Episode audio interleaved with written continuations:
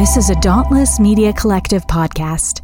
Visit dauntless.fm for more content. And I said, Grant, I'm going right now to move out of my office. I don't want to do it when people are around. And so I took all night and I did it in the dark. And I moved out of my office, which is so weird. And I just, I just left. And as soon as the sun came up, I was driving down Wade Hampton, stopped and got an egg McMuffin, and was done.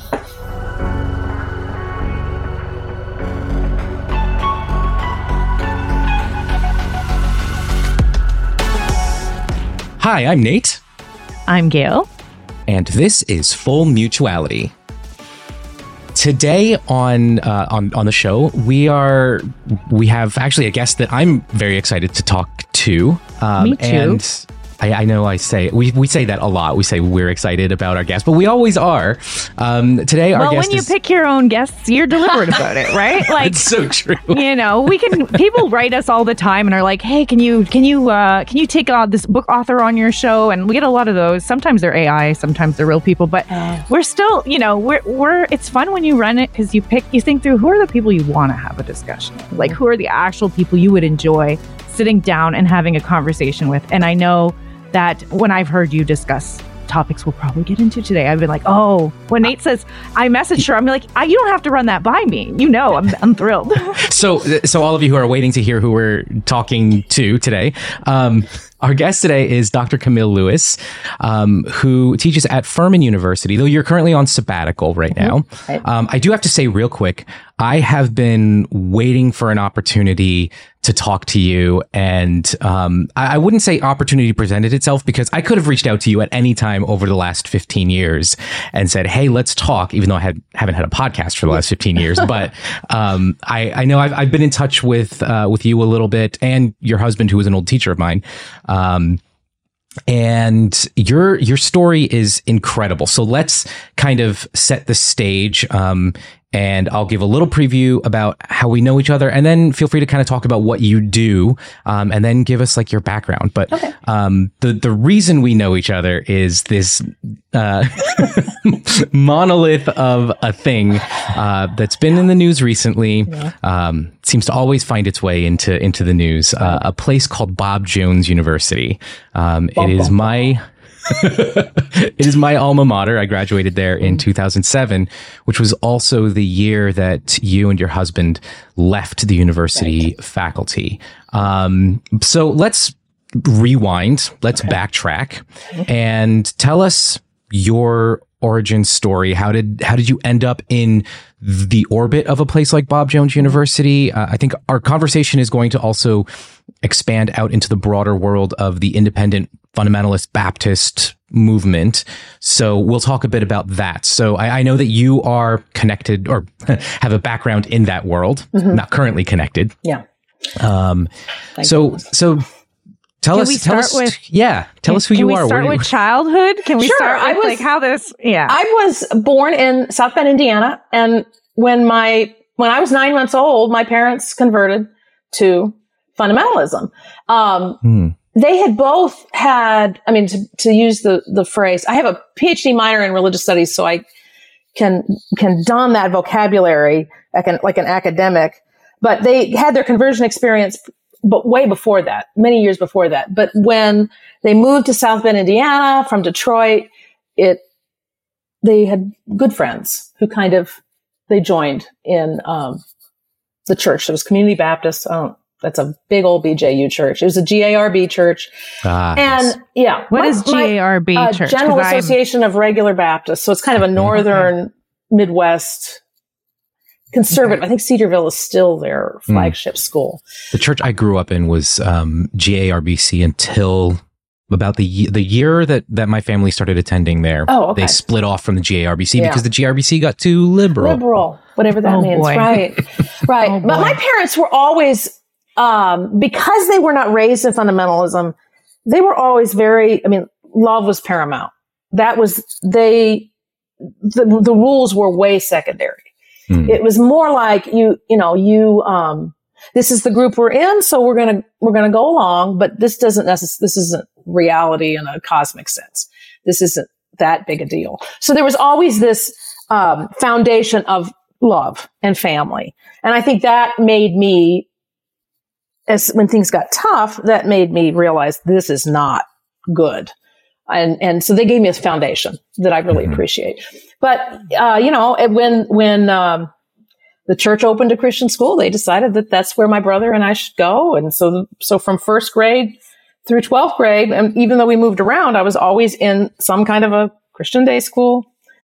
I feel like up to this point, your story, what you've just shared, and Nate's just totally track. Like the Okay. grounding with parents that really love him, that converted into fundamentalism, even though they had a conversion story before, and like that it's fundamentalism and him growing up kind of co- coincided, and then the growing up in private Christian schools, Yeah, yeah, straight yeah, straight okay. through hmm. twelve. Yeah, you guys. All right, Yeah. so Right. Yeah, so for I, I me- relate to that. Yeah. Okay, so, and I don't know about for you, but for me, if you were bookish in my world, the place you went was Bob Jones. If you had any, Mhm. if you were nerd, you know, that's where you ended up. My brother is eight years older, and I, you know, in my world, he hung the moon, and that's where he was.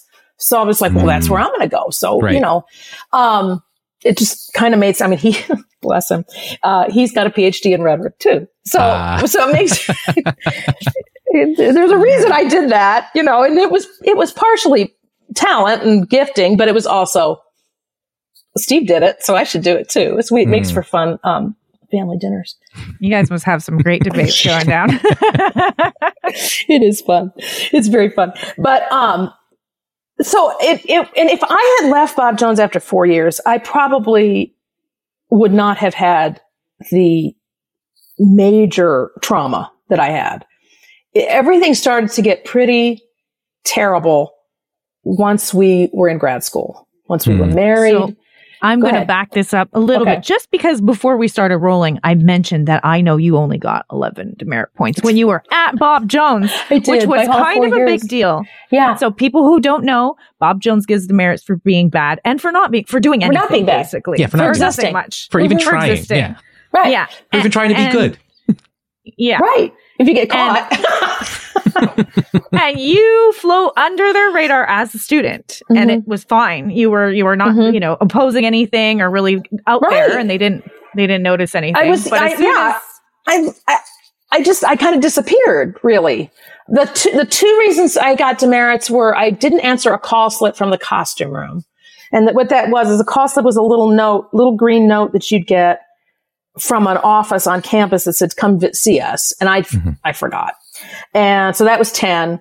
And then I, uh, forgot to check in or I was late to check in after going to the mall or Bi-Lo yeah, or one, something. one point on that Yeah. but then so Someone so- has you beat though, real quick. There is we we know of somebody who has you beat. oh, really? Um, yes. So Lance Weldy, throughout his four years, uh, I don't believe he ever got a single demerit, or maybe he Oh, got Lance, one. I need to go talk to him. Yeah. Well, see, if you got under 10, it was expunged. That's right. So that's, I got, you know, I would have here and there some, but they all got expunged. So the only Mm. that's on my record's 11 because that see. one failure to check in. I'll have to go back through the archives of our podcast when we had him. I need to listen to his. Lance, Yes. Lance, Lance was on for those who are listening into this one who haven't gone back in our archives. Lance was on talking about the book he wrote called Oh, BJU yeah. and Me, Oh, yeah. and that's a fantastic archive of It just is. being queer at It's a Bob great Jones. book. Mhm. It- Oh, my it's a fantastic book. That book. Yeah. That was one, we read it, I read it out loud to my husband on a drive, probably from Missouri home. And yeah, that was, that made the drive. That's how Nate and I were getting through it on my drives back and forth to see him. He was reading the book to me, and it was so powerful. Like we would, Yeah. I would just stop and I'd be like, "Nate, did you experience that? Was what was Mhm. t- like? Tell me about like trying to give me insight into like the Bob Jones experience and what Mhm. he grew up with and Yeah. lived with." But going back to your story, Oh, yeah. want to want to transition back to that. so as a student, you make it through. You're you they don't notice you, but then I mean, you're a woman who starts getting degrees Yeah. who I, has opinions and thoughts. Yeah. Now you're educated. Now you're a teacher, a woman Yeah, so I teacher at taught Bob there- Jones. as a grad student, which is part time, you but part time at BJU is full time in every other planet, in every other Mhm. university. So I taught three three hour classes for four semesters, and that paid for my grad degree and gave me forty dollars a month Whoa. and room and board. And um, sorry, and my Oh, husband, my husband was doing the same thing. Sorry. Is there is there a lot of female teachers at BJ? Is that like a Yeah. common thing or un, yeah? Yeah, it's there are, and a lot of them are wives. that's a that's another story. We could talk about that in a minute. But and so I got my master's degree in 1992. My my uh, research topic was feminism, by the way. Ooh, Hmm. I'm sure they didn't like that. At Bob Jones. yeah. Um, uh, Beneth Jones w- did not approve. She made that very cle- clear. I have that letter that she wrote. Um, and then we taught. My husband and I was in the voice. My husband was in the voice department. I was in the speech department, and we taught there from ni- full time from '92 to '96. Then we went for our doctoral degrees at Indiana University. We came back in 2000, and then we were forced to resign in 2007. So that's the so time. when did the trouble start? Was it after you came back? Was it before you went away? It was. did- um, okay, so I had I had a, when I was in grad school, I had a miscarriage, and my second pregnancy came while I was uh, writing my dissertation, and my daughter died three days after her due date. She was born still. my condolences. I'm sorry. This is you probably need a trigger warning for Mm. this, but um, that just rocked my world. I mean, that just down to the to the foundation, and so that when our son came in 2003, Isaac, he'll be 20 in a few weeks here. I was like, "Oh, I don't want to mess this up. I mean, I finally have this little screamer. I don't want to mess this up. He's so awesome.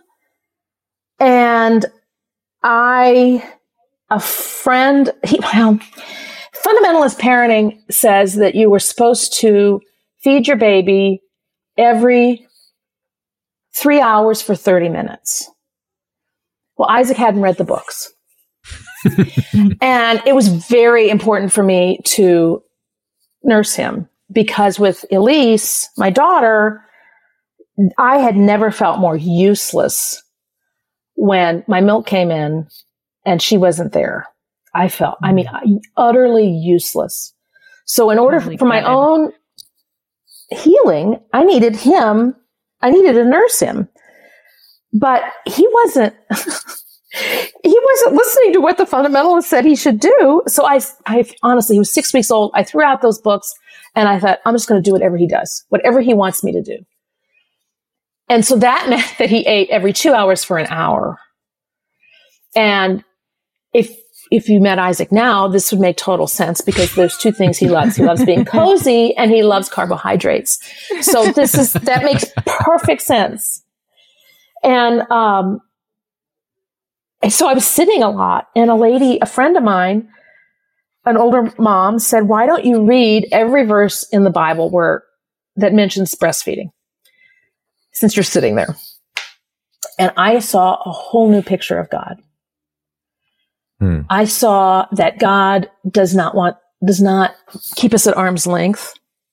The verse was, um, can a nursing mother forget her child? So I can't forget you. So God is a mother, as a nursing mother. And I was like, I couldn't forget Isaac. I couldn't, you, I chemically could not forget him. And I thought God loves me like I love Isaac. And then I looked at my students and realized God loves my students like I love Isaac. And that's when the trouble started. Hmm. It's funny because as you're mentioning just that relationship with your son and loving him and how you can't not love him and be every Right. with every cell of your being practically, right? Like Right. chem- it's a chemical thing Yeah. and how God loves us that way. And that whole imagery, what popped in my head is actually Nate getting in trouble for using Michael W. Smith's song Above All at Bob Jones. He got demerits for God thought of me That's right. above all. You those said that. those That's a heresy. yeah. it was I- a that was- heresy. That And- blew my mind when you told that story at, at, at the other podcast. I was Yeah. like, yeah, oh my word. Of course that's radical for these people. But that's exactly Yeah. it. That They don't, that's Yeah. too much. Yeah. They, they see God as a boss, as a, Mhm. as a, as a manager. Then there's a transaction. Yes. They don't see God as a parent, as a loving parent. Is it just blows hmm. their mind. as a as a as a mother on top of I mean if it's going to be a parent it's got to be a dad an authoritarian cold right. crack down Right. on you Right. spare it the rod spoil it the child Right. blah blah kind of not yes, yeah. not a not a mother breastfeeding mother yeah, yeah that that is ever present practically. Right. Oh, bless So him. so the disconnect is I mean from from your own perspective it's happening in your own mind as your um as your eyes are kind of being open to a new way of Mhm. uh, of approaching and, and seeing the divine Mhm. um and so I'm sure that's developing the discomfort within you um was there also some external disconnect as well um was that was your new perspective was that starting to like It- it- I mean, come out of you Yeah. Oh, yeah. In class. I mean, I had a, there was a, a board member's son who was depressed. And it, it was the same, it was the same old thing that all of us were wrestling with when we were there. It was, it, was in that sense very typical, except that he was a board member's son. Hmm. And I had a stack of books on my desk by Jeff Van Vonderen called Tired of Trying to Measure Up. I bought a dozen of them and I was giving them away. And I gave one to him. And his dad did not like that. Oh I mean And I feel called like um, fundamentalism is like you should always be striving to measure up that should be your Mhm. life goal how can you tell someone to take it easy on that Right. kind of a thing uh-huh. Yeah, well, how dare you? And so that that went to Darren Lawson. And at the same time that happened, that's when I got the memo. Uh, Isaac was bless Isaac was two and a half, and the CDC, the campus daycare said that they wanted it was called the CDC. Uh, that I was to sign over legal permission for him to get spanked, and I was not going to do that. So I wrote an opposite memo that they are not allowed to spank. So this all happened kind of in the same time. So while I gave that book away to my student, and I said no to the campus daycare for spanking, and I was publishing my dissertation. All of these things came to this meeting with the dean, Darren Lawson. If you want to Mm, cut that out, you can, but Darren Lawson. nope And, names are um, staying in Yeah. And he had, you know, he confronted me on all those things in the same meeting. And that was the October 16th. I'll never forget it. 2006. It was this, it was this, this terrible day. Mm. And, uh, I could feel that the, uh, the end was coming by the way he treated me. It was bad.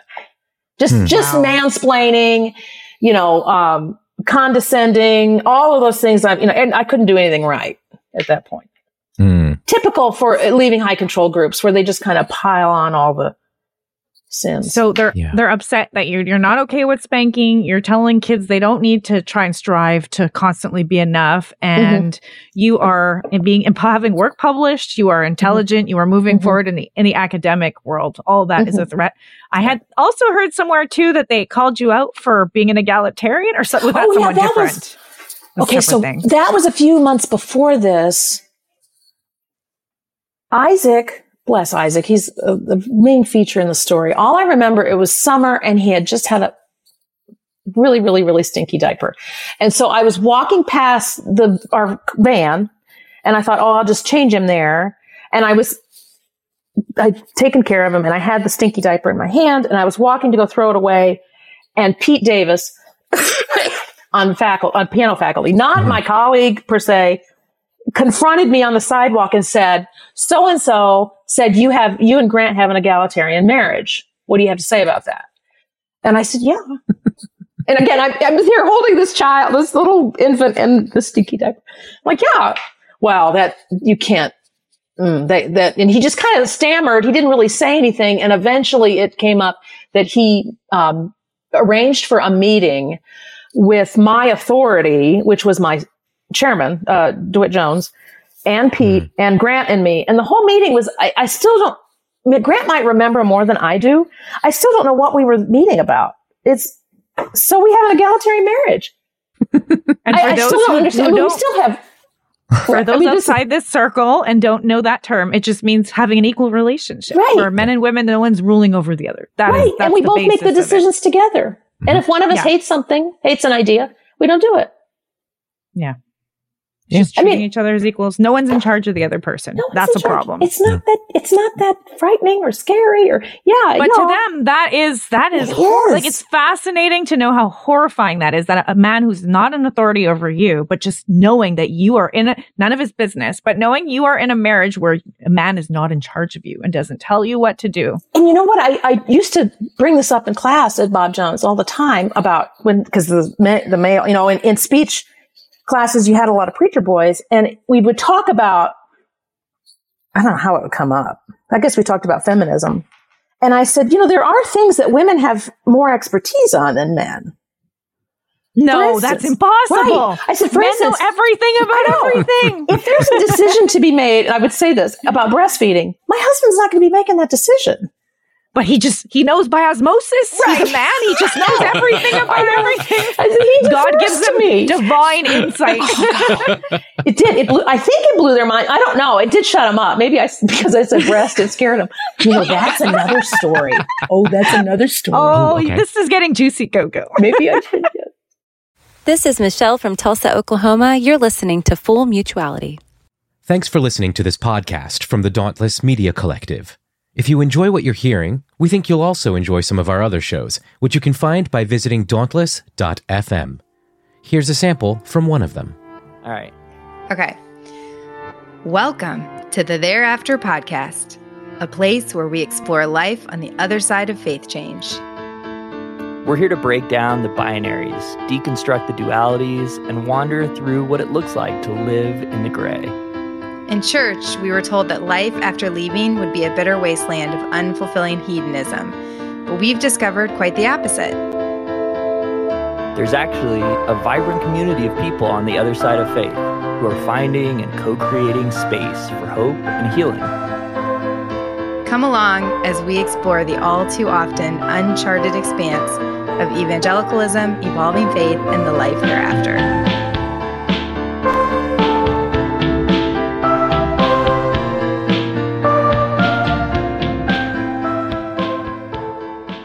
Well, um, Saying the word breast triggered a memory. yeah. This is you're not supposed to say these kinds of words among fundamentalists.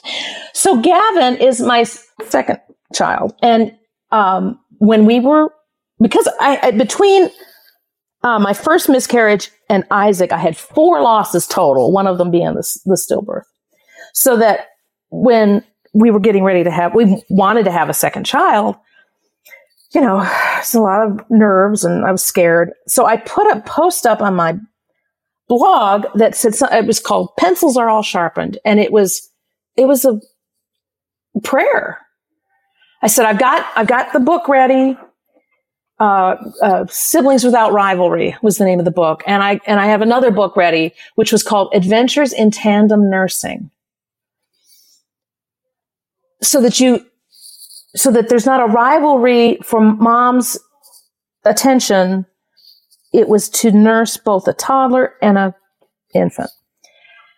Well, I just posted a link to the book on Amazon, and the cover of the book is a little cartoon mommy with a superhero cape on, and she's flying through the air. There are no boobies on top of the on the cover.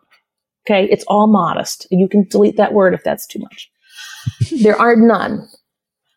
But some young man saw my prayer in January of 2006, clicked on Adventures in Tandem Nursing, and somehow, according to Darren Lawson, stumbled into pornography. Oh, you did it by talking about nursing. The slippery my slope fault. from a woman nursing to a man in porno. I- It's amazing to me I how did it. sexualized So I had women to take are in that. yeah. My God. I'm looking and at the he cover got right now. DAPC'd and he lost his student leadership position. And I don't think he'd listen to this, but I know who he is. Wow. I It's hmm. so Just amazing how they'll blame women for anything a man thinks, like thinks, literally thinks in his own head becomes Right. a woman's yeah, Yeah. problem. it's it's Yeah. dehumanizing of everybody involved. Yeah. Um, it's dehumanizing of women because it makes women objects. Um, Right. and it's dehumanizing of men because Yes, it they takes can't away control themselves. their right. Yeah. It takes away their their ability, their autonomy, their ability to think uh, and control their their their thought processes. Yeah, all of it is is Absolutely correct. They they like to talk about how we are um, we are so distinct from animals, Yeah. um, and yet right. And yeah, that's a good point. we can't we can't seem to rise above our animalistic behavior. And the, and the fruit of the spirit is self control, but somehow men have zero self control, but yet they're supposed to be the leaders. Like it's Yeah. all of it is Mm. just doesn't make any logical. It's all, yeah, it's twisted. Mm-hmm. It's absolutely twisted. So I'm looking at the cover of this book right now. Um, it is i the Adventures in Tandem Nursing. oh, okay. It is Nate's trying to imagine how he built from that porn. He's like, let me see this. oh, I'm it it is you can't try. no. No.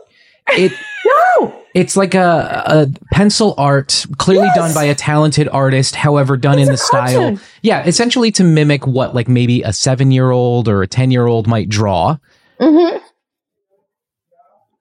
It's it is not No, in it's not. any way but here's the thing though um and and i'm not while i am inclined to disbelieve the student there's also a part of me that recognizes that at certain a at certain ages um anything can, That's can set can set a, a, a, a although you know t- uh, this this was probably a young adult not a teenager but still you know puberty Don't hits a different pathologize points the fact that you're Also- hormonal. You know what I mean? Like, Well, that's Right. true. But That's also- absolutely true. yeah. yes I mean, yes. yeah yeah Just you're thinking of sex a lot at that age. It's it's, nor- It's it's normal. developmentally That's- normal that anything could turn you on. And- I'm going to and plug stop- my computer in. Keep talking. Yeah, yeah, and also um, the the other the, uh, to to to your point, where I was going with that as well is when when so many things are completely and totally off limits, the most innocuous thing can can potentially set us off, Right. right? Like eh, like um in A cartoon. yeah, like a cartoon Uh, when we don't have a interesting, the framework for any kind of healthy sexuality. Um, Absolutely. anything and everything becomes a potential outlet for for um, for sexual expression. Absolutely. Well, it's Um, just so interesting the number of like conservative men who end up on Ashley Madison. Like it's interesting how disproportionately represented they the people who rail against porn are in the most you know, not Right. just it's not even about the porn. It becomes about infidelity, it becomes about Mhm. the most dishonest kind of um betrayal stuff that you could come up with and it's like yeah, this this this clamp down on anything sexual and like turn everything into shame really ends up distorting dudes who yeah, are and lest lest we sound like we are vilifying pornography. I mean, look, there are there Well, there's Ashley Madison is not. no That's exactly not what that exactly, is. and that's that was the the point I was going to make. Ashley Madison is not a porn website. Um, it is how to cheat on your basically cheat on your spouse. Yeah. Find someone to cheat on Yeah. your spouse with. Like Yeah. that's that's what that is. Yeah. Yeah. Mhm. Um, yeah. So that was a little, a little, Side uh, a little detour. It was a, Um, it was a detour. I, I th- but it's relevant to to help kind of set the stage for the you know the the, the type of environments uh, that that fundamentalism and and by extension evangelicalism at large can Right. create. Um, and the, and the mu- the lack of mutuality in in all of that. It fits. oh, absolutely, Yeah. Yeah. absolutely, yeah. I find. and- uh, sorry, go Sorry, ahead, Gail. Go ahead. No, you go ahead, Nate. Oh, I, I- was just going to say, you know, I, I found myself um, in similar environments even after evangelicalism, working for, or sorry, even after fundamentalism, working for an evangel- evangelical church. Right. Um, and uh, one of the the news items that's sort of like been in the headlines a little bit recently is our our new Speaker of the House, um, Mike Johnson, and uh, the fact that he has Covenant Eyes installed on all of his. Oh, we had uh, a whole conversation, Nate and I, about covenant eyes. Mm, Because uh, Yes, yeah, it's the that's, same- that's a big thing Yeah. inside evangelicalism. Yeah, it's the same software that my old church used for all all of our staff, and we had our accountability partners. Um, and how sorry, another No. another detour, but Yeah. how absolutely bizarre and unhealthy to make your son responsible, your, account- teenage son responsible for your internet porn use. That is. or even that- vice versa. Like just Yeah, that or- whole or even the other way is- around. Yeah. yeah. What that I- just. Mm-mm. I, As a parent, I would not want to No. know I would not want that kind of involvement. I would say, you know what? Talk to your sex ed teacher. Um, Right. just the amount of control and inappropriate crossing over of lines Mhm. around this Mhm. topic that ends up of such a thing inside evangelicalism, inside fundamentalism, even more. Mhm. I mean, inside fundamentalism, I'm thinking like the spy culture, like the, the, the Right. fact that somebody was looking at your at your blog and scanning for any like was this a thing where people like just constantly yeah. following everything Yes. you put up to Yeah. come with you? well, that's Yeah. how that's part of how I got into into trouble um, when I was at at the university. Somebody your matrix. You had listed the yeah, matrix. somebody on was your- was uh, looking at my uh, my MySpace page. Um, Back in the Yeah. Wow. And um, Dalton claimed that it was somebody outside the university concerned about my spiritual well being. No. Yeah, no one does That's that bullshit. except them. Yeah. No, no. No. Even my fundamentalist church, they wouldn't know. My my my fundamentalist pastor growing up wouldn't know what MySpace No. was. No. no. No. No. No. They. I mean, I the, that summer we left.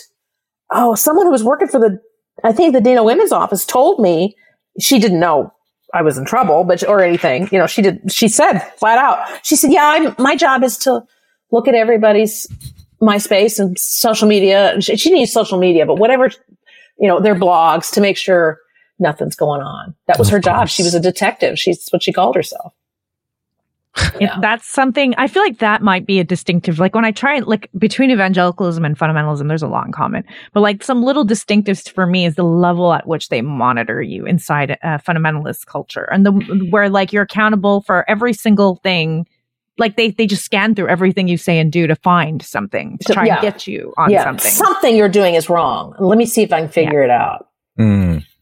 It's like that list that that um, Rachel got from Ross and Friends of everything that was wrong with her. Yeah. That's what it feels like. You know, like why are you doing that? That's a creepy Yeah. thing. Yeah.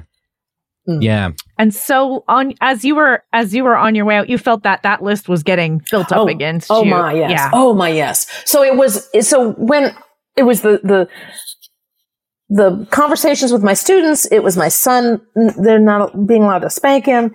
It was the dissertation and they just tumbled. I mean, I it, there were all kinds of things. Were you in church Sunday? They said that, you know, Lonnie Polson asked me, uh, we need to know about that.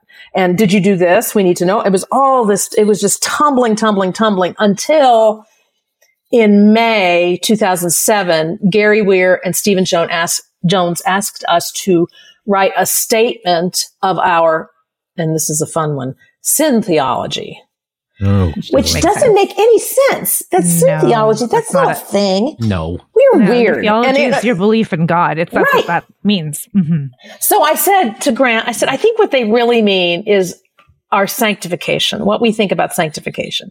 So I'm going to write a document about yeah, the female. I'm going to write a document about sanctification. Grant, you know, edited it. My brother with a master's of arts in theology looked at it. Another uh, local pastor who's got an MDiv from Bob Jones, he looked at it.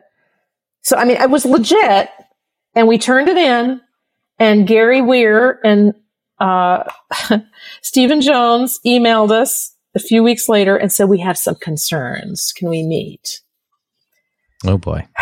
We were in Florida at Disney World when we got that, that email. Oh god. Remember it? And so we were like, this is it. We're, this is it. We went and had the meeting and they handed us this document, six pages long, single spaced, and they gave us one copy. Of course, they handed it to Grant. I said to Grant, may I see it for a second? They're talking about something. I asked if I could see it and I went to the last page because I knew that's where the punch would be. Hmm. And there it was. If you Gotcha. yeah.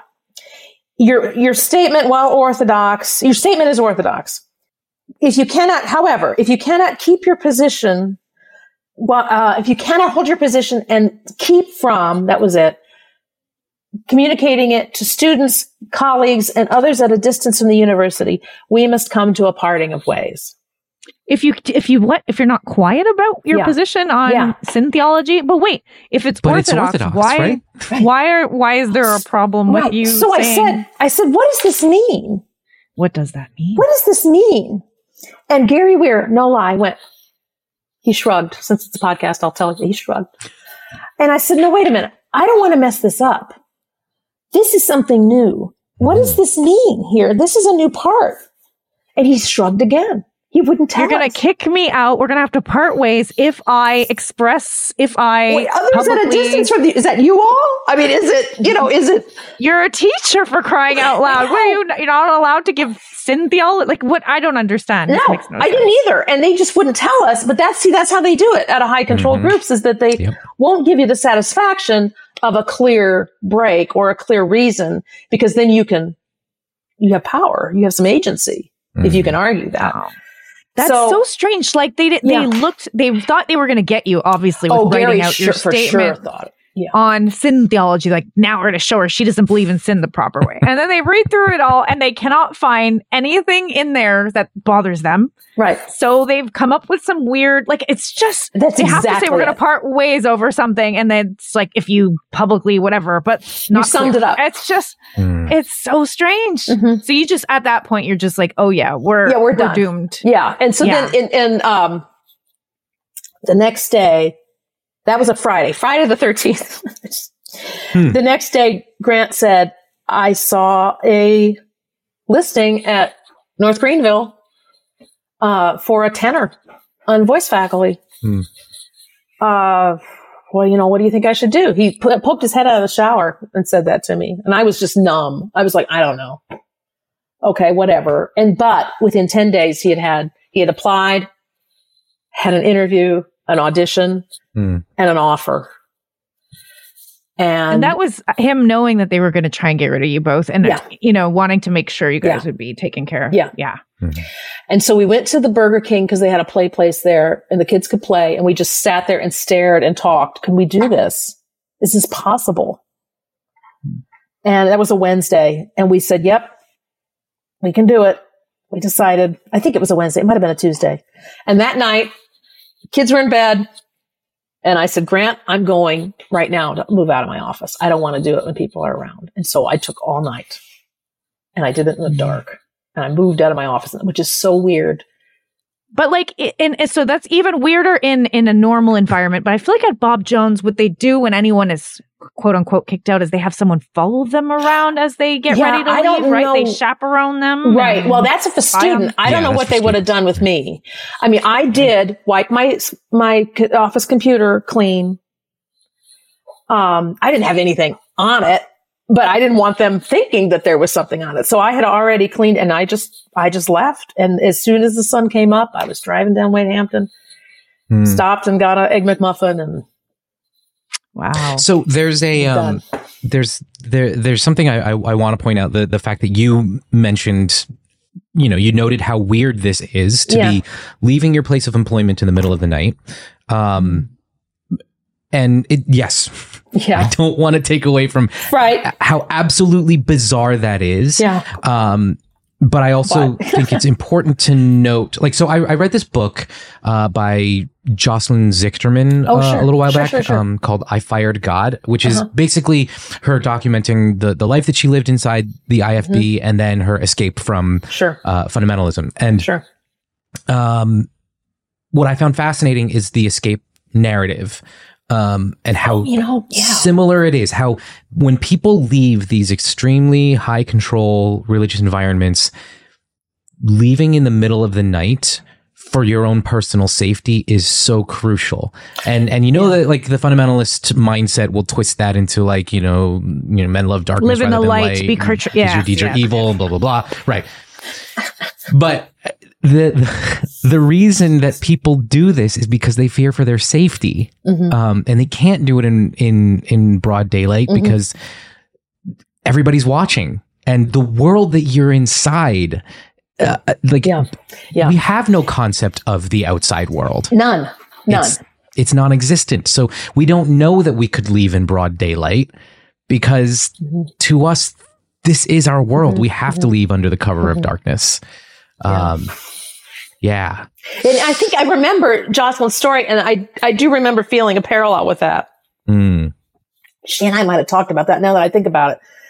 I'd have to go back and, and reread it. But yeah, this is, you're right. It's, a, it's, it's not bizarre. And I, I mean, if you've listened to Leah Remini and her exodus from Scientology, it's Mhm. similarly yeah traumatic. Yeah. Mhm. And I'm assuming like once you left Bob Jones, it it created a cascade of like, did it affect your friendships? Did it affect Oh, all yeah. the people in your life, your church life? Oh, yeah. Everything out. I mean, I'm assuming Yeah. once you're in fundamentalism, it's kind of all tied in together pretty We- tightly. as soon as we decided, and I left the, my office, uh, we first wrote our students, then we wrote our colleagues, and then we sent the letter of resignation to the administration. And of course, that was all strategic. Mhm, mhm. And in that process, we told our pastor, Danny Brooks at Heritage. Oh, And at first, Danny was very supportive. He even said, you know, they changed the contract on you when they added that line, others at the university, uh, away from the university. That's, that's adding to your contract. You were right to leave. That was in August, but by October, he had changed his tune. And he wrote us this very long very long email with lots of Bible verses about how we were wrong. And I think somebody got to him. Mm. I Well, you don't change 180 f- on Right. somebody and then write them a long, long thing about it with Bible without- verses. He had to Yeah, prove with- something. I don't know what it was, but there was something he had to prove. So it, we were looking forward to being free, you know, just being us. Yeah. And we were looking forward to getting involved in church. I started, I volunteered for a Sunday school class. And then he, in that email, he basically said to Grant, you can't sing anymore in church because um, people, when they look at you, all they're going to see is you're leaving Bob Jones. Do you- And we were like, what? Well, did this? Do you know if this church had connections to? Oh, Bob gosh, Jones? yes, it's in their absolutely. Heritage- constitution. uh, yeah, oh, yeah. I- it's in their I- constitution. Oh. Yeah, I, I remember right. attending. Um, I remember Yeah. attending Heritage too. That was one of the churches that I liked to go to Mhm. uh, because it wasn't Mount Minnick. Um, Yeah. the uh, I, I kind of wonder too about the the possibility The of money, them being uh, some money exchanging hands, potentially being removed from the uh, Yeah. the approved list of churches that students could attend. And attendance at a church of Bob Jones students was was big. It was a big deal. That was a, a large school. That was a, a huge Yeah. potential population draw for your own church. Um, Oh, and and think about like when I think of fundamentalism, one of the first things that comes to my mind, just and I wasn't in it, but just from the I have foster parents that were in it. I know Mhm. people who are in fundamentalism, Mhm. and what comes to mind for me is that the young people end up bleeding out, and it ends up being fundamentalism ends up being a lot of older people that just stick around and stick around. And so to have a fundamentalist church with an infusion of young people is probably rare, Right. probably very special, and a very wanted. college town kind of thing. Mhm. Yeah. Yeah. I agree. Yeah. Yeah. And I know he did. And we, I'm sure, I'm sure someone got to him. And Grant wrote him right back immediately and said, look, Danny, I don't know if you're right. I don't know if you're wrong, but if I'm not, if I'm not good enough to sing solos, then we're not good enough to sing in choir and Camille isn't good enough. And, you know, he doesn't, we don't mean that, but if, right, right. if, It's- of course. if she, she's not good enough to, to teach Sunday school either. So we're out. right. And, uh, I drove all the way, the, the, I had just gotten the curriculum for the four year old Sunday school class. I drove all the way to Simpsonville to give it back to the lady sobbing the whole way. I mean, I remember I'm going to start crying again because we thought it shouldn't have been that way. But, you know, that's okay. It, it, we are in a lovely church community now and it's healthy and it's a good place. So it, Mm. you know, it's it, it is hurt. hard to, it, you know one of the things that i'm trying to process is the the people that i miss that i've let go of um who were not Yes. good for me i mean like situations like like friends that i've had to let go of church communities like people that were precious to me mentors um Right. close relationships. And the reason I let go is an extreme situation happened that shed a lot of light, you know, in different Mhm. scenarios. I'm thinking of more than one scenario Mhm. where it's like multiple things that kind of let you know this is really bad for you. Right. And even though you go away and you walk away with, yeah, that was the right decision, it doesn't really stop the grief It, of that it- loss. and it is grief. It is. Mhm. It is. It, that's exactly what it is. And it takes, it takes time. I don't know that it's ever completely healed, but you come to an acceptance of it. Mhm. Right. And I think, and I'm, I guess I'm bringing that up because if there's people, you know, listening in who've left, left communities, uh, Mhm. left toxic environments, I guess I was having a conversation with my daughter the other night and talking about the loss of friendship. And, Mhm. and I'm, and then giving her a speech about how, you know, if you're friend, close friends with someone for a long time and you have to let go of that, give yourself, be patient with yourself Yeah. if it takes a long time to get over the sadness of it. And then I was like, I think I'm talking to myself. You know, when you Don't say hate something that? and you're like, well, self reflection is, a- is a good thing, I guess. I'm like thankful that I'm able to, to see Yeah. it, you know, right away as I'm speaking it and be like, oh, yeah, I need to hear this message Yeah. for myself. But I think, you know, there's a part of you that goes, well, intellectually, I know that this wasn't good. So then I should just catch up, you know, and be over it. But like, if It things still doesn't. make you sad, you know, if things, even as you're repeating them years and years later, Yeah. you know, you thought I was tearing up just Yeah. thinking about it. Yeah. That's okay. That's totally fine. That's a healing normal. And the more time you invested and the more it meant to you, the worse and the harder that, that heavier that grief. Yeah, So- abs- you're absolutely right, and I know you're right, and I'm thank you for saying it though. Hmm. you know, again, because it's it is heavy, and I do miss I do miss those people. Yeah. Yeah. Hey everyone, I'm Jessica from the Leaving the Village podcast. I wanted to take a moment to say thank you for tuning into this show. We're so grateful that you've decided to spend your time with us.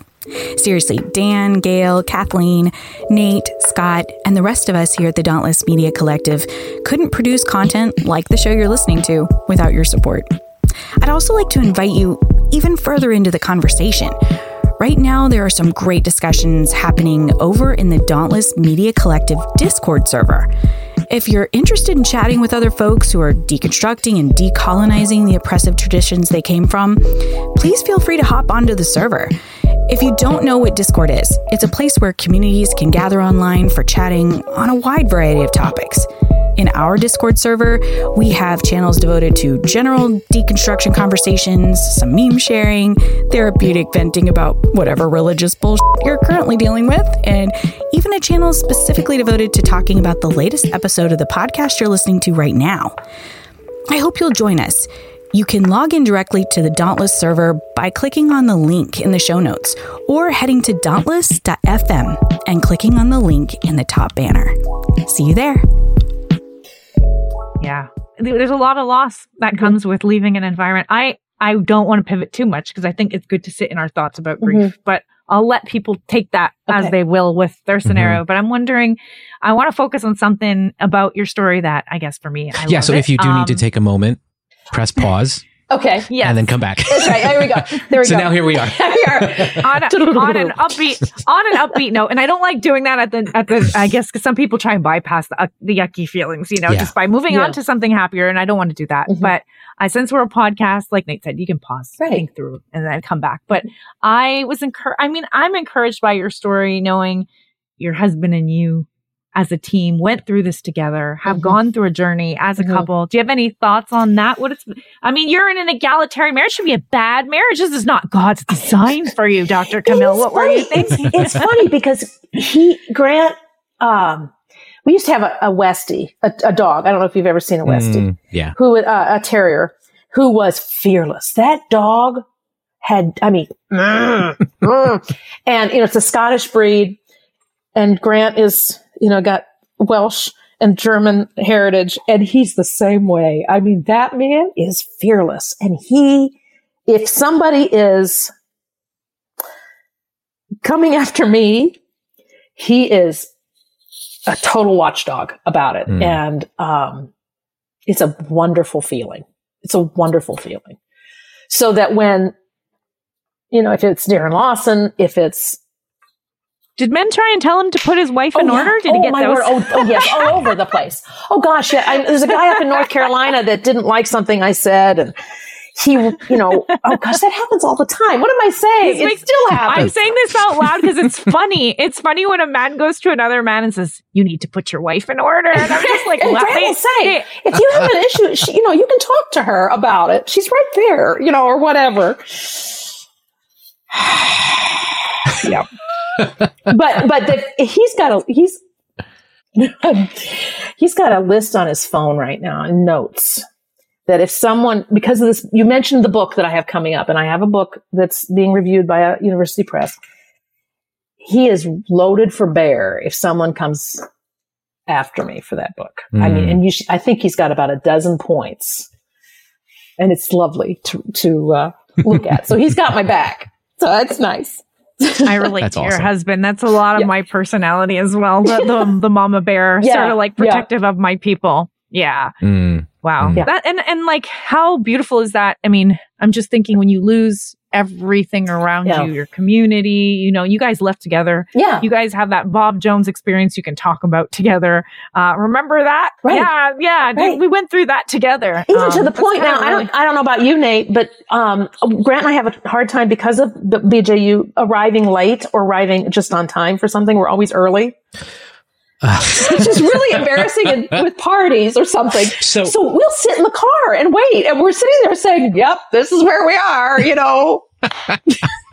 so I those were after leaving Bob Jones, after leaving the fundamentalist world, um, I I worked really hard on this. I'm still there are still certain good. facets of my life that I, I feel it creeping in. Yeah. But Yes. I I make mental notes like um showing up 15 minutes late to a party is a good thing That's right. It is a good. do that and and I, I started to to to take some you know context clues from various people that I've learned from. Um like if people are waiting for you to start something show up early. But if like for for example a social gathering never be the first person to show up at somebody's house because especially if you don't really know the person or if they're like yeah it just gets like what what do you do when you when you're there I, early I, I tell my colleagues at Furman, I say this often. Look, y'all, because if I do something like that, and I said, you can take the girl out of fundamentalism, but I'm sorry, you can't always take the fundamentalism out of the girl. And they're very sweet about it. They just, you know, they giggle and Yeah. bring me back. yeah But yeah, you need friends. Everybody Yeah. needs friends. yeah yeah it's it's hard to let go of some of those uh some of those habits um yeah I, I so so speaking of um you're you're working on a book and i don't want you to have to like spill any tea before I can do a little tea. tea. is fully brewed Yeah. Yeah. Okay. Let, Let's let what our appetites for the kind of tea that Okay, we so I have it's called right now. It's called Klandamentalism, where Okay. race, religion, and hate intersect. Mm. Mm. and um, the premise uh, the pre- you can kind of see the premise from the title really Mhm. Mhm. but uh, montgomery alabama gets credit for being the birthplace of the confederacy yes and the birthplace of the civil rights movement but it's also the birthplace of fundamentalism and it's really the birthplace of Klandamentalism because the ku klux klan in the 1920s and fundamentalism were one and Mhm. nobody wants to talk about it but i've got the i've got the receipts Yeah. and um it's it's a the book is a confession Hmm. because it's easy if you're white especially if you're white heterosexual cisgendered um middle class to just ignore all of the Mhm. hate that's in our background but it's there and it Yeah. needs to be exposed yeah So. so that that connection point um so I, i'm i'm guessing uh, did, did you coin the term Yes. Klandamentalism Mhm. okay um and I, I i do find that funny especially coming from bob jones and and knowing that we had a, a building a dorm building Sure. that i lived in um Oh. that uh i was I, I placed a request to be moved out of that building oh i Um, remember you said that in the podcast yeah, and I and I uh, I. I had it denied. It wasn't. It wasn't a sufficient reason, of course, because you know nothing's really a non-white sufficient person reason. didn't want to be under a Klansman dorm, and that's a problem. Like Nate, why? What kind of unreasonable requests are you making? Come on. but does it have an issue surprise with you? Oh yeah, no. But Well, he then was the Grand Dragon. come- He was the. Grand Dragon in Alabama, and Mm. and uh, yeah, I got some stuff on him too. I mean, just that alone, that he would be the name of one of their their Mhm. dorms is Yeah. says quite a bit. I mean, and then and then there's the Billy Graham slash Bob Jones stuff, which I mean, you have some insight probably on that. So don't what happened was on Good Friday in 1960, so that would have been April 13th, 1960, in his syndicated column, Billy Graham pleaded with, newspaper column, pleaded with uh, Southern white Protestants to integrate. Um, he said Jim Crow must go, which was the slogan of the civil rights movement. So for him to say that is kind of dramatic. Apparently Eisenhower asked him to, to do that. Okay. So, and, and he he did, and he made a good case. It was it's almost tame. You know, when we read it now, Mhm. it feels very, very tame. Duh. Yeah, like duh is right. But Bob Senior was very angry about it, and so on Easter morning, he went to his radio station WMUU and he preached his segregation scriptural. Mm. Did That's- you have to read a- that, Nate, for as a I- requirement? I did not, Okay, thankfully. At least I don't recall having to we read did. it. At our Okay. age, I- in eight, 1986 is the first year we had to Oh, okay. sign that we read it. Mm. No, we got the um It's his apologetics for why segregation is good. Right. Right. Pretty much. Yeah. Mhm. we it's we pretty got awful too. It's really awful. we got we got to watch the um uh the uh triple sticks going on Larry King live. you watch that in like orientation or something? Yeah, and That's we weird. I also yeah, I also had seen it previously because um my English teacher in high school is connected was connected to the the Jones family and we watched it basically the day after it aired in in class. So I got to see it um twice, once in high school and and once in um uh I guess freshman year. That was a weird conversation. I mean, just when he said we did it because we didn't want to have a one world government or something.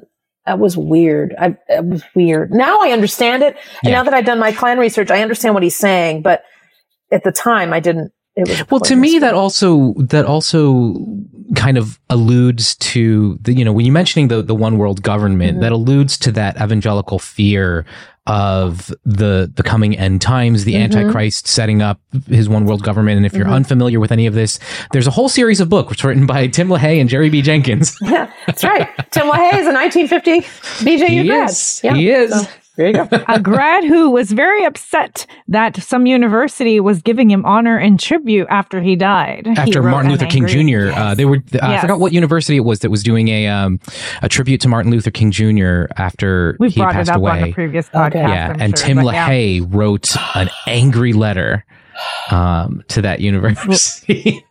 it just it shows the theology you know just like you know it, like i think of end times and rapture theology being so cartoony and so non-founded in anything in the bible it's become its own genre but it, it's amazing how many decisions currently that are made based on a lot of lore Oh my of goodness! like the dish, Yeah. yeah, foreign policy. um, oh yeah, uh-huh Shall we very go on? very relevant even to Yeah. right now and, Right. and world events and war and what how we'll back genocide as long as we could speed up the rapture like it's just really bizarre weird Mhm. um It's nuts. messed up stuff It It's is. nuts. It's like let's let's bring about Jesus coming back and a destruction of the world. That's what our goal is. That's what we're excited for. And it's it's scary to see a group of people like that running in US government. I can go on, but I know want it to- is very scary. second in line to the presidency. Second in line to the presidency. Like the Speaker of the although House, the, last, the previous yeah, yeah. administration, Mike Pence was Yeah, that's right. I was, in I, line. that was my so initial thought. Bless Yeah. him. Oh goodness. Yeah.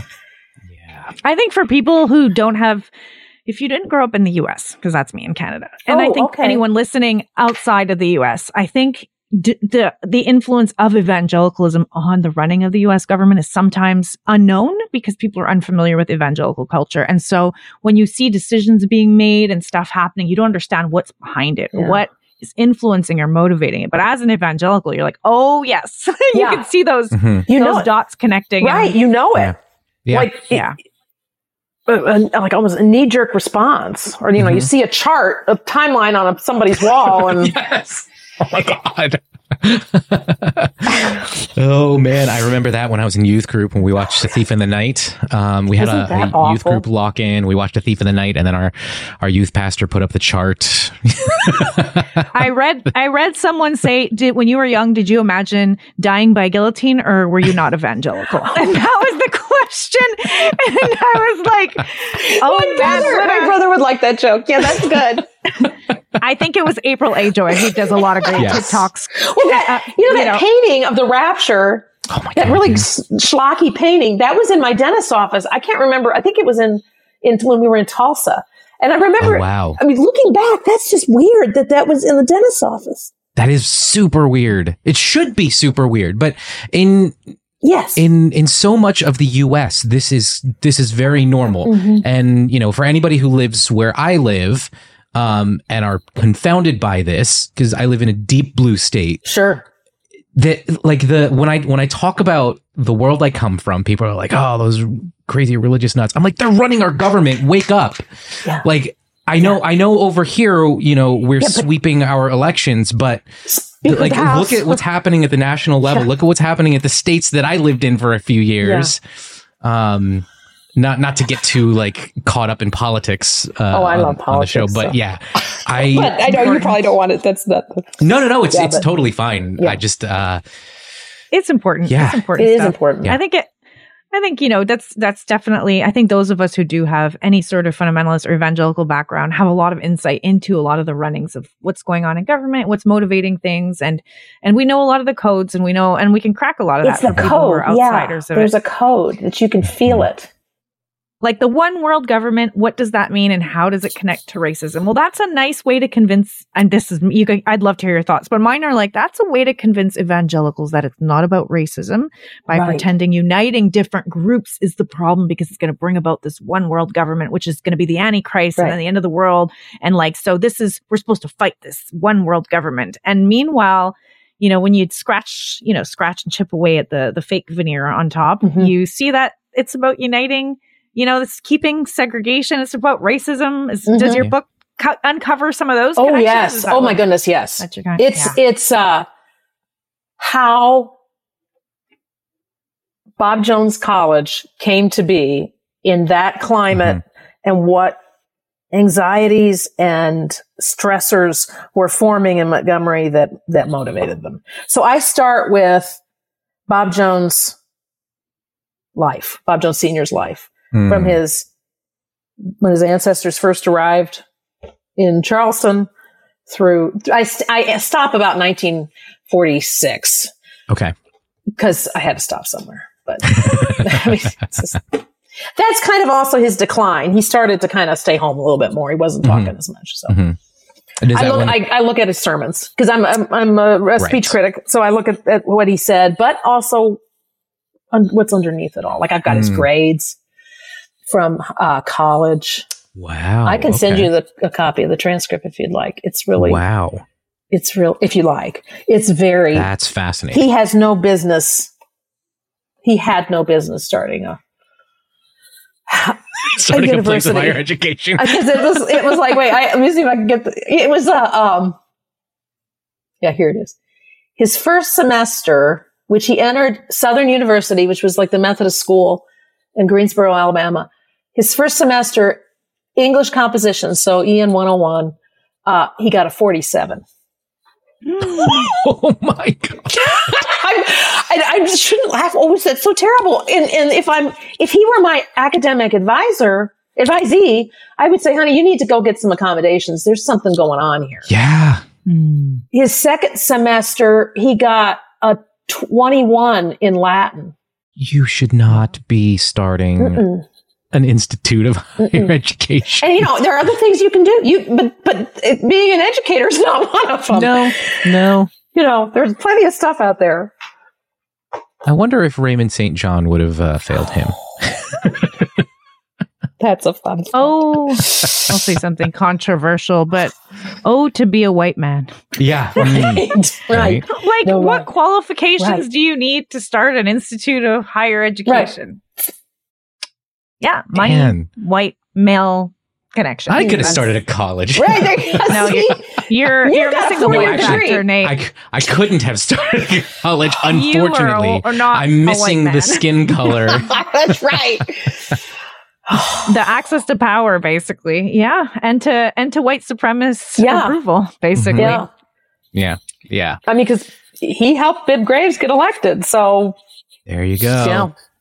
There you go. I'll drink to that. There we- yeah, you and Bibb Graves are like this, right? Oh, yeah. We're- we're tight. We're buddies. Yeah. I, I do have a question. Um, so, so BJU has popped up in the news fairly recently, Mm-hmm. um, for a number of reasons. Um, I, I believe that there there was a situation regarding your uh, uh your state's um uh, Secretary of Ah, Education. yes. Yes, yes, yes, yes. Who is a graduate of Bob Jones University. Right. Um, do you mind filling us in a little bit about so that? So she, Ellen Weaver, uh, I don't know the year that she graduated. She has an undergrad in Mm-hmm. uh, a BA in political science, I believe, if I'm remembering. And uh, she worked with the, G- you know, the state GOP for a while. And then somebody got the bright idea that she could be the new uh, superintendent of education for the state, a public education. Well, that requires a master's degree. So she got on the fast track and got a master's degree at Bob Jones. She's a faculty kid. So her parents, Mhm. uh, both are on staff and they streamlined her and, and the whole state's making fun of it. There are memes all over about, you know, would you like a, a master's degree with that? You know, as they hand some Jesus chicken out the drive through window. Um, so she, she has uh, no student teaching time.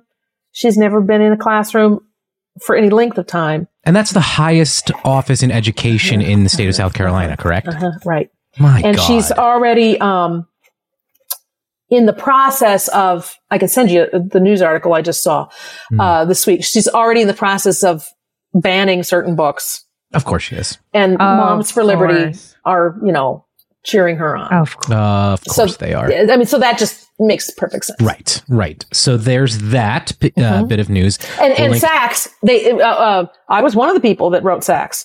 There were Okay. lots of us who wrote the, the accrediting body, yeah. and they said they looked into it and said everything was fine.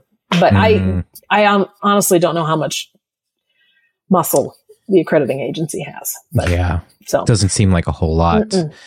So that's one bit of news. Yes. We'll link we'll link to uh, an article in the show notes. Um, there's also um, some internal university news. Um, so one of the things that you do as well, in addition to the where where you were blogging about your own story, Mm-hmm. um, and we'll link to that in in the show notes as well. But you also continue to curate a blog of information about the university and stuff that's happening in the school right now. Mm-hmm. Right. So you're still in touch with uh, current students. Am I? oh, if some I'm not- some okay. current students, some uh, current employees Okay.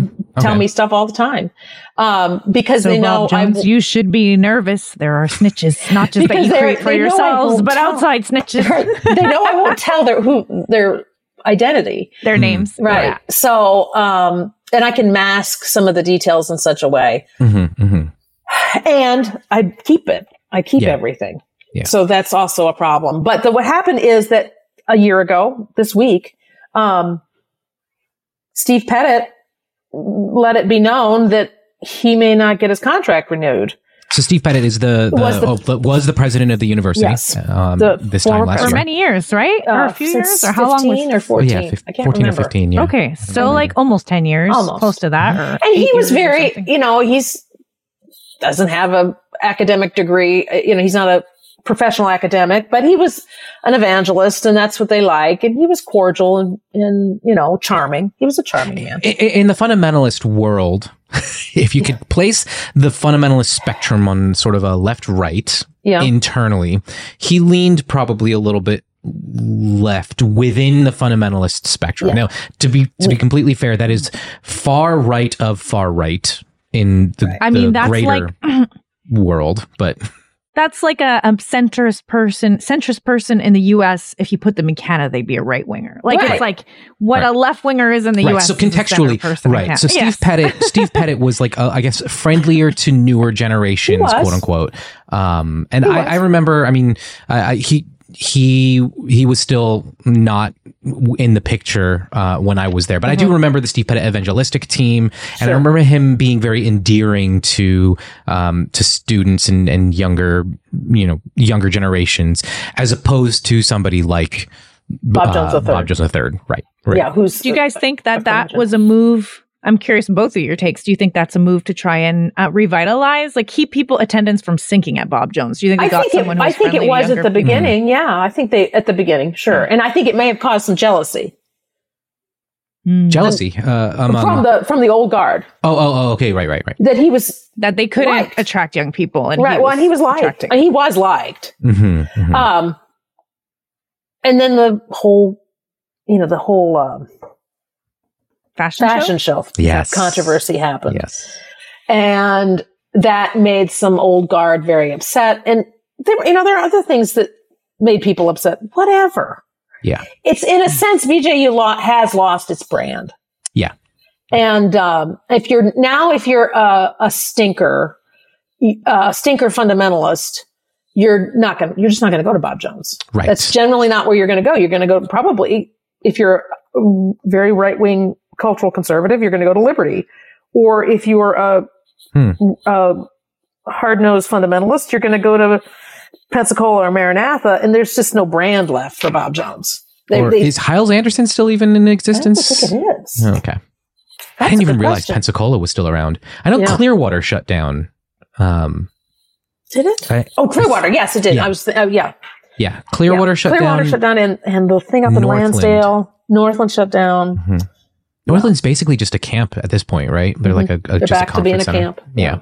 Yeah. Yeah. So you're just not going to go to Bob. It's it's they don't they lost their brand, and Mm. that's how I see it, and that's why I don't you know as as nice as Alan Benson might be, and he's even more vanilla than Steve Pettit. Um, I don't, He's the new guy, He's the new guy. taken Mhm, over yeah. from. Yeah. So so the story was that that that this whole um controversy surrounding a number of different incidents including this fashion show. So so so for some context if you didn't listen to our our episode on this um there was a, f- a fashion show. It was a new um major a new Right. pro- major program at Bob Jones um fashion design and they the they they hosted a fashion show and one of the seniors um who was presenting their uh I guess final project um, had a uh, a wrap coat on display that was you know and, and look fashion shows are art displays they are not exactly. They're not they- clothing. right it's this isn't what you're gonna buy Right. At, at, at the mall to to wear on No. a day-to-day basis this is this is an art piece that a student is showing and they're showcasing i guess the the life of It christ had, a- it through had, this was it a Paul Rubens? I can't. Paul Rubens. Did you hear what I just did? That I don't know if you want. To, you might want to delete that. yeah Not Pee Wee Herman. Oh, Right, okay. It was a, it was an art, a, a, an, a, an um, old master's p- picture of the crucifixion. Maybe you do want to keep that in there. I don't know. Um, and in the and the the young man, the model who was wearing it, had a crown that looked like a crown of thorns on, and it was a I can't remember what else was going on, but people were people read it as offensive, as feminine. Is that fair? You think that was the? You know? I, you know what? I, I would say it. Uh, my That's definitely how they read. that's how how they read it, and I would look at it, and and I would say it's like it it doesn't fit within any particular right, gender right. It looked like confines. a, but a if you were to put an right, old Louis the, yeah, like the a, Louis the Fourteenth kind of waistcoat, thing. Yeah, like- Yeah. right, right, exactly. Yeah. not a waistcoat, but longer, uh, uh, whatever they're called. It was well Um, done. I mean, you know, the but yeah, it sewing was neat. He had interesting Yes. sleeves on some of the other garments. Mhm. Uh, Yeah. I didn't personally. I found the way he explained it to be. If I were his teacher, I would have said, "You need to say Mhm. this in a more um, optimistic way. You're too pessimistic." But that's because the child is a fundamentalist, so he doesn't know optimism. Mhm. But um, that's a little different kind of critique. But the fashion, I mean, the, the work was Mhm, good. mhm. Yeah. Oh yeah, I thought it was a beautiful piece. Um, and and this became it's the subject. And it's amazing that that oh, where I'm going to go with this. Amazing the things that cause controversy. Right. So it in the became the subject of fundamentalist world. controversy for an Like I would have never I imagined. Like like I don't even really know the reason. Like we're we're sitting here trying to parse something out. Was it because the, there was an art piece about Jesus on it? But but what? But like the the living gallery that they put on every year is Right. is in a similar vein. Was it because the the coat gave a more traditionally quote unquote feminine style? But even that is is arguable because old-fashioned. again, I like mean, you were old- mentioning, old- right, You yeah, know, yeah, yeah. Renaissance, yeah, eh, Renaissance or Victorian apparel. Uh, it, it fits within the male. I mean, have you quote-unquote, seen what, style. what So Junior used I- to wear? I'm gonna guess in today's day and you know, like I, I feel like the current the current uh, social climate is one where this need to define Yes, gender roles is absolutely. intensified. Not that it wasn't always a big deal. Not that it always wasn't a big deal in fundamentalism that men are supposed to be exactly like this and women are supposed to be exactly like this. But with terms like non-binary and people acknowledging that Mhm. some people don't fall into binaries, I feel like anything that could possibly, Yeah. you know, like that seems to be like the default. Yeah, there's- topic, there's a- you know even more We're a than like trigger. Because Yeah. homosexuality Mhm. yeah i feel like it like homosexuality used to be the blame everyone top like the topic the Right. top hot boiling Mhm. point where it's like you know this this upsets traditional gender everything because who's going to be the head of your relationship so then it has to be wrong but now it's shifted to you know and then fundamentalists of course are still going to go off about gay people but i feel like in the mainstream you know conservative conservative world it's fear around trans people and it's fear around non-binary it's this idea that yeah, that you are not exactly in one or the other camp. And that's so scary. And it's just, it's always dominating media Mhm, topics and like yeah, headlines yeah. and It's- and discrimination stuff. And I'm like, book bans, yeah, all that those book bans sense. are behind. I mean, that's a similar kind of uh, snowflake quality to all of those protests. Yeah, yeah. Oh, absolutely. Um, So that's yeah, my so guess is so we had Right? that. Can he? um, was there something else? Was there something else they didn't like about him? I don't know. Well, I, yeah. I, I, I mean, I don't know what else was going on They- um, they behind didn't- the I mean, they- scenes, but He was liked. He seemed the rules, according to one board member, the dress code rules were not being enforced. Now, my opinion on that is you're right, they're not being enforced. They all need to go. That's a problem. Yes. You know, you don't have a rule if you're not going to enforce it. Because then Right. it becomes uh, ripe for abuse and then the, the disempowered people get picked on. But, um, Mhm. you know, it's like it's the, the, the pox upon both their houses. They're, they're all rotten. It's all just rotten. Yeah. Yeah. Mhm. Yes. Yes, it is. And and I think so there's the there's there's all of this that happened and, and it turned into this the uh this fuel and and we have um you know a few episodes back if if you if you go back a little bit you you'll see we have um an episode I think titled all you need to know about Bob Jones University where we talk to to our Oh, yeah. friend Rick Pidcock who covers uh, covers the university fairly regularly for Baptist News Global um and you know, we, we were sort of analyzing some of the drama that had been going down, and it was it was in the headlines at the time. I, I think looking at it now, my question, given everything that went down, and like the the concerns about the the the, the chairman of the board, Yes. was it John No Lewis? relation, but yes. Um, right. um, eh, like all of that plus where the university is now. My How long analysis. does Nate have where he could go back to visit Bob Jones while they're Oh, is that- dead? yeah, how long? How long do I have to like to, Well, uh, someone to dance? told, uh, some to- faculty to member dance said, on their was grave? Yeah. last? It was the summer. He was he he was giving it a couple years, and he heard that from the finance people. Hmm. Their their finances. If you look at what I believe it was the Washington Post laid out for how you judge if a school is financially stable, they don't pass Hmm. muster because they're not getting enough. They're discounting tuition so much to get people to come Mhm. that the, it's not sustainable. Hmm They lose out on. And I have, I do have the numbers on that. Oh, so wow. that, that is a big tell. Again, if you t- cite what the Washington Post says, look for these things to see if a, if a school is, is going to make it. And then you get this upheaval in the administration. I just don't know. Yeah. that's a bad sign. So what? Like, I guess um, my perspective, and, and I guess you could correct me if, if you think my assessment of all of this is way off, or if I'm if I'm close. But I, I think Bob Jones University is in the, from their perspective, unfortunate, my perspective, very fortunate position of um, recognizing that for a long time they were the place to go if you were a quote unquote Right. intellectual, like you were saying earlier, um, or i- i- in my case, involved in the arts, right? They were the fundamentalist institution if you wanted excellence in in those areas. Rhetoric intellectualism the arts. Like Right. that's where you went if you were a fundamentalist and you wanted those things. If you wanted to double down on your fun- fundamentalism you had pensacola and you had hyles anderson you had maranatha you had maybe northland even. Um but the the intellectual and the artistic the talented they And went the- to bob the- jones. The School of Bob Art, Jones Fine is- Arts is gutted. It's completely oh, gutted. is it? Oh yeah. So, oof and I think that's been because of the, the management. It's just, it's just, so, so you don't go Hmm. there anymore. They don't have, they don't, that's not where you go. Yeah. So there's nobody really left in fundamentalism, right? Because I can't imagine No, Hyles. I think you just, you, I think, uh, from what I remember hearing from Gary Weier, uh, and I heard this through channels, their biggest competition is, um, actually, I heard it from the faculty, uh, meeting minutes.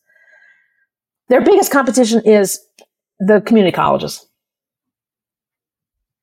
So, interesting. and a lot of kids are staying home because, I mean, it's cheaper yeah. the, the tuition at Bob Jones is pretty Yeah. high. It's pretty expensive.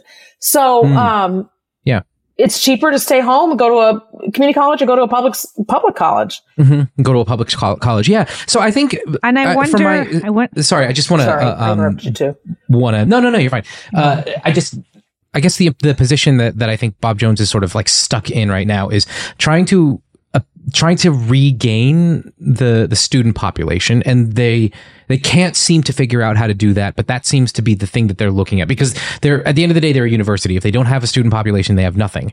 Um, but they have all of these investors, the, these stakeholders that are I, I say investors, quote unquote, but in in terms of the um, uh, um, older alumni, churches, pastors, these the elders that have this idea of what Bob Jones University should be, should have been, and they're caught in the middle.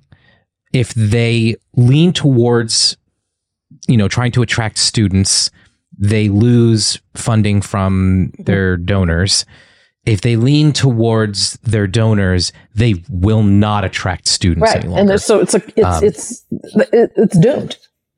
And one of their big donors left the, I- I the, think- the board. Hans Bernard was a big donor oh, and he left with John Lewis.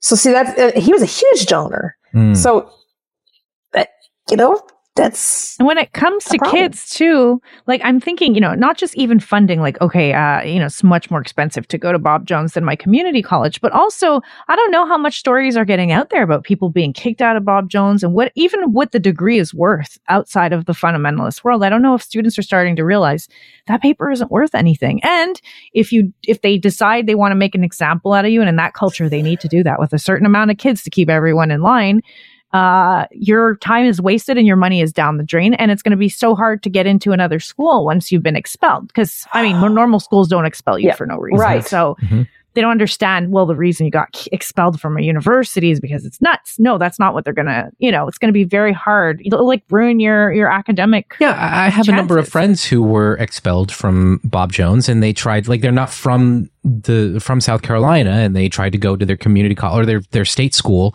and their state Yeah. school rejected them because they have an expulsion on their record. so, well, why would we, you know, admit a student who was expelled from a university? Um, and uh, that that's a hard thing to explain. So they have no choice but to you know wait a year and then return to Bob Jones if they're allowed to Right. um, or go someplace like you know you were mentioning North Greenville University or Right. or some some school that like is sympathetic to the plight of the Bob Jones castaways, which aren't necessarily great schools in and of themselves no, either. No, they're not. And, I'm and yeah, just thinking like how, how much a student might be more aware of this than in the past of just that idea that they can get kicked out. Those stories might be coming I, out. th- and- well, I think they are getting repeated Mm. and and discussed like in podcasts like this. Mhm. And I think it hel- I do think it helps. There's a lot of expelled or just frustrated students who leave. I mean, I've I had an email from a student. She's now has graduated from another university, but she was a senior and she was so frustrated that she emailed me asking for help. Like, what do I do? I got to get out of here. I can't take this Mm. anymore. And she, there was, you know, she's a child of alumni. She, she had all the, the marks that she should be making it, but she's just, it was just too much. over and over and over these stories. I get, I hear these stories from people and it's just, And you Don't wonder go. how how but how does a school like that even try and like I'm imagining I'm Bob Jones, like I am the admin of Bob Jones. And we usually kick out X number of students all the time Mhm. because that's how we keep this culture of fear going. And that's how we let people know we enforce our rules and it's important that we're in charge and we're the boss. But then when you have very low enrollment and every student counts, like in my head, I'm like, do they start changing things up? Do they still kick out as many kids? Do they have to like, like, the instead rules? of Like- demerits, they now do fines. Oh, And they do that Steve- now? Steve Pettit instituted that. wow. Okay. That's That's that's that's interesting. Isn't it? you can buy your really way. think. No, yeah, but so, I mean, so like, what happens just- what happens to the lower income students? I know. Well, it shows they're about making money now more than controlling, even right? Because you, Mhm. they're giving the power to the students who have money to stay, right? So that's that's interesting. Yeah. Yeah. Yeah. That's just, oh, Wow. I'm sorry. That just, it still blows my mind. it just blows my mind. The whole thing. Yeah. It's so obvious that it's a problem. I don't understand how they could I yeah. not see it. Don't fundamentalists I make guess- fun of the Catholic Church for penance and the idea of paying your way out of things, right? Drop the mic right there. I honestly, I, th- I think this is the this is material worth further investigation, which of course you're doing with your work Right. and your book, um, which we're really excited for. Do you have uh, any potential timeline? I- Is, it Uh, still well, sort of it's under review? Okay. and so I it's I've it's been edited. I cut it down. It was 150,000 words. Now it's 82,000. So yay me. so I've got a lot of extra stuff too. But um, so I'm just being patient Hmm. now. And I when I hear something, I'll shout it from the rooftops. When a contract is signed, I will Quick you question uh, related to your book, and Yeah. one more teaser I want to throw out there. Was there anything you stumbled across as you were doing research for your book that you find really interesting or noteworthy, or I've so got a much? Pick one one little thing to throw it. the most interesting thing is that Bob Jones Sr., and I don't know, Nate, maybe it's just because I'm a, I was there longer, but I know Bob Jones Sr.'s birthday as well as I know my own dad's. They repeated it so I only much. just spent four years there. so- October, th- okay, October 30th, 1883. October 30th, Hmm. 1883. His next oldest sibling was born four and a half months before he was. Ooh, Uh huh. uh huh. uh-huh. so all we know, we know is that they didn't. Those two people. Her name's Mhm. Exie. Exie Ann is his older sister, four months, four and a half months older. Exie Ann and he could not have been born from the same woman. That's all Hmm. we know. Now he had a sister die right around that time too. So I'm wondering if he's actually his an eight. She was 18, and you know that's pretty obvious. That she, he says that she died right around the time he was born. Um. So could he have been is that his, his, sister could have been mom? His mom, And they just Mhm.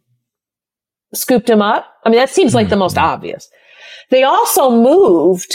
So they had two under six month old children in the family and they moved away from their in-laws or he, his, it was Georgia Creel's family. They lived right next door to her family and they moved like an hour away in the middle of January when the kids, those two babies were infants.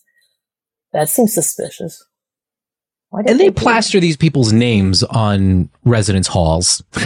Yeah. Thinking, just like, yeah. oh, nobody's ever going to look into this Right. ever. It's, No one's it's ever just a name on a building. Who was Bibb Graves? Who was Georgia Creole? Who's Georgia Creel? Who's Estelle Siddons? I can tell you all about Estelle Siddons Oh, too. God. Uh, Estelle Siddons was Mary Gaston's mom. Okay. And when Mary Gaston was five, her dad was Eugene Stollenwerck, and he died by suicide. Oh, wow. She was five God. years old. Nobody ever talks Mhm. about that. And and and his the cause was, I mean, he had some health troubles. So I'm think, thinking he probably like he he had gotten um, kicked in the eye by a Oh. horse, that kind of thing. So he, you know, he had some issues, but um, I don't know if that was it. I don't know. Of course, I don't know. Uh, Mary Gaston's brother died in a tragic drowning when he was 30. I mean, tragic. That was this. I mean, so these are the kinds of stories I Hmm. found all over. A lot of trauma. a lot of uh A lot of trauma. A lot of trauma. We are absolutely looking forward to your book release. Um, and Thank you for letting me talk and, and sharing with absolutely, me too. And Thank- you for me. coming, joining us, and and and sharing all of this. This is this I is enjoyed it. such great information. I think uh, one of my takeaways is it's it, it's a few things, right? Like Bob Jones University. Um, you know, I- I'm sure people will be listening and, and thinking, what do I, why should I care about Bob Jones University? I know we've asked that question multiple times uh, on this podcast, and you know, the, for for a few reasons. One, fundamentalist influence on the the larger um, American project is is pretty pretty heavy, and it's frightening. It's Um, very heavy. It's yeah. we like we can't really ignore yes like and I think I think it's we can hold two things at the same time right we have to be wary about the very wary and very concerned about the Pentecostal influence on um on the American politics but fundamentalism is right there alongside Pentecostalism um Right. they're they're the, the new apostolic reform is Yeah. that, yeah the new apostolic reformation yeah those are the new pentecostal sort of big movement thing going on. Yeah. down. Yeah. Um, but but fundamentalism, while fundamentalism likes to cloister and and fundamentalists generally like to steer Mm-hmm. clear of American politics, they are pushing their ideologies in there in insidious ways. They love power. Mhm. They love and power. so that's that's one of the reasons we should care about all of this. And then the other reason I Mm-hmm. think is on on the flip side, um, or on the opposite end of the spectrum from from the larger uh, political project is the um, the human toll and the the students that end up um, suffering because of this. The former students, the castaways, even alumni like myself yeah. who who thought we made it out unscathed and then years later are looking back and saying oh my god i've got these gaping wounds that i never uh never Where did that go? Where did that go? so i i, I think Oh, yeah. I, I think if you care about people and you care about the human toll um you'll recognize that places like bob jones university are are rife with abuse i mean in one of our recent episodes, um, we spoke with with Chris Peterman and and and, Right. and talked about the abuse toll that that that places like Bob Jones take. Uh, but then there's also the the larger scale that we were just talking about. So I think those are those are two Right. two sides of the same coin, and why why this is important yeah, to talk I, about. I, com- I completely agree. And if we can, for me, if I can see that Bob Jones rhetoric in the 19 teens and 20s almost exactly parallels the stuff that's plaguing us today in our public sphere. The Montgomeryans got rid of Bob Jones. They kicked him out. They stopped him. So maybe we can learn from what they did so that we can stop the fundamentalists that are in our public sphere. So Mm. that's my hope. and and I think that's the beautiful part of learning history and why history is so threatening and is being kept out of schools currently is because when you learn about history then you can prevent things from Right. repeating themselves you can when you see the rhetoric today look so much like something from back Yeah. then you're like how Yeah. how are we repeat how is history repeating and it's because it's not being taught that's Yeah. like so your your work is a contribution in that regard so we can learn from history and Thank, I hope so. Yeah. Thank you. Thank you for giving me a chance to Yeah. amplify it. yeah. So whenever the book comes out, we will be talking about it, and uh, yeah, looking forward to that. And Thank you. And I have, I'll send you my, some of my little, my some of my data. Oh yeah, here so absolutely, absolutely. Looking forward to, Yeah. to reading, diving into that, and we'll also, yeah, and we'll we'll put some stuff into, into the show notes so people can find you. Uh, but just for the sake of, of those who are uh, listening to us while they're driving or unable to like you know fiddle through their their devices, uh, where can people find you online? I um the best place is uh my website is doctorslewis.org and my digital archive is what bju w-u-t bju.org and the name of it the formal name of it is what in the world bju and if you're if you remember those little inserts in the bulletins that they used to have in church that bju published what in the world it's my little riff on that the oldest and the latest about bob jones university Nice. Well, thank you again for right, uh, sure. for coming and hanging out. Right, thank you This is fun. Thanks for listening to another episode of the Full Mutuality Podcast. We're so glad you decided to join us today. If you haven't already, please subscribe to us on your favorite podcast app. We're available on Apple Podcasts, Pocket Cast, Spotify, and pretty much every other podcast app. Just search for Full Mutuality on your app of choice or visit our website, fullmutuality.com, for links to all the apps you can subscribe to us on. And if you enjoyed what you heard, we'd love it if you could leave us a review on Apple Podcasts, Spotify, or on our website. A quick review is one of the best ways you can support us. Speaking of support, you can also partner with us on Patreon. For just $5 a month, you'll be helping us produce this podcast and you'll get access to other content such as exclusive episodes, access to occasional live stream recording sessions, and more. Just head over to patreon.com slash fullmutuality to sign up. Thank you again for hanging out with us today, and we'll see you on the next episode of the Full Mutuality Podcast.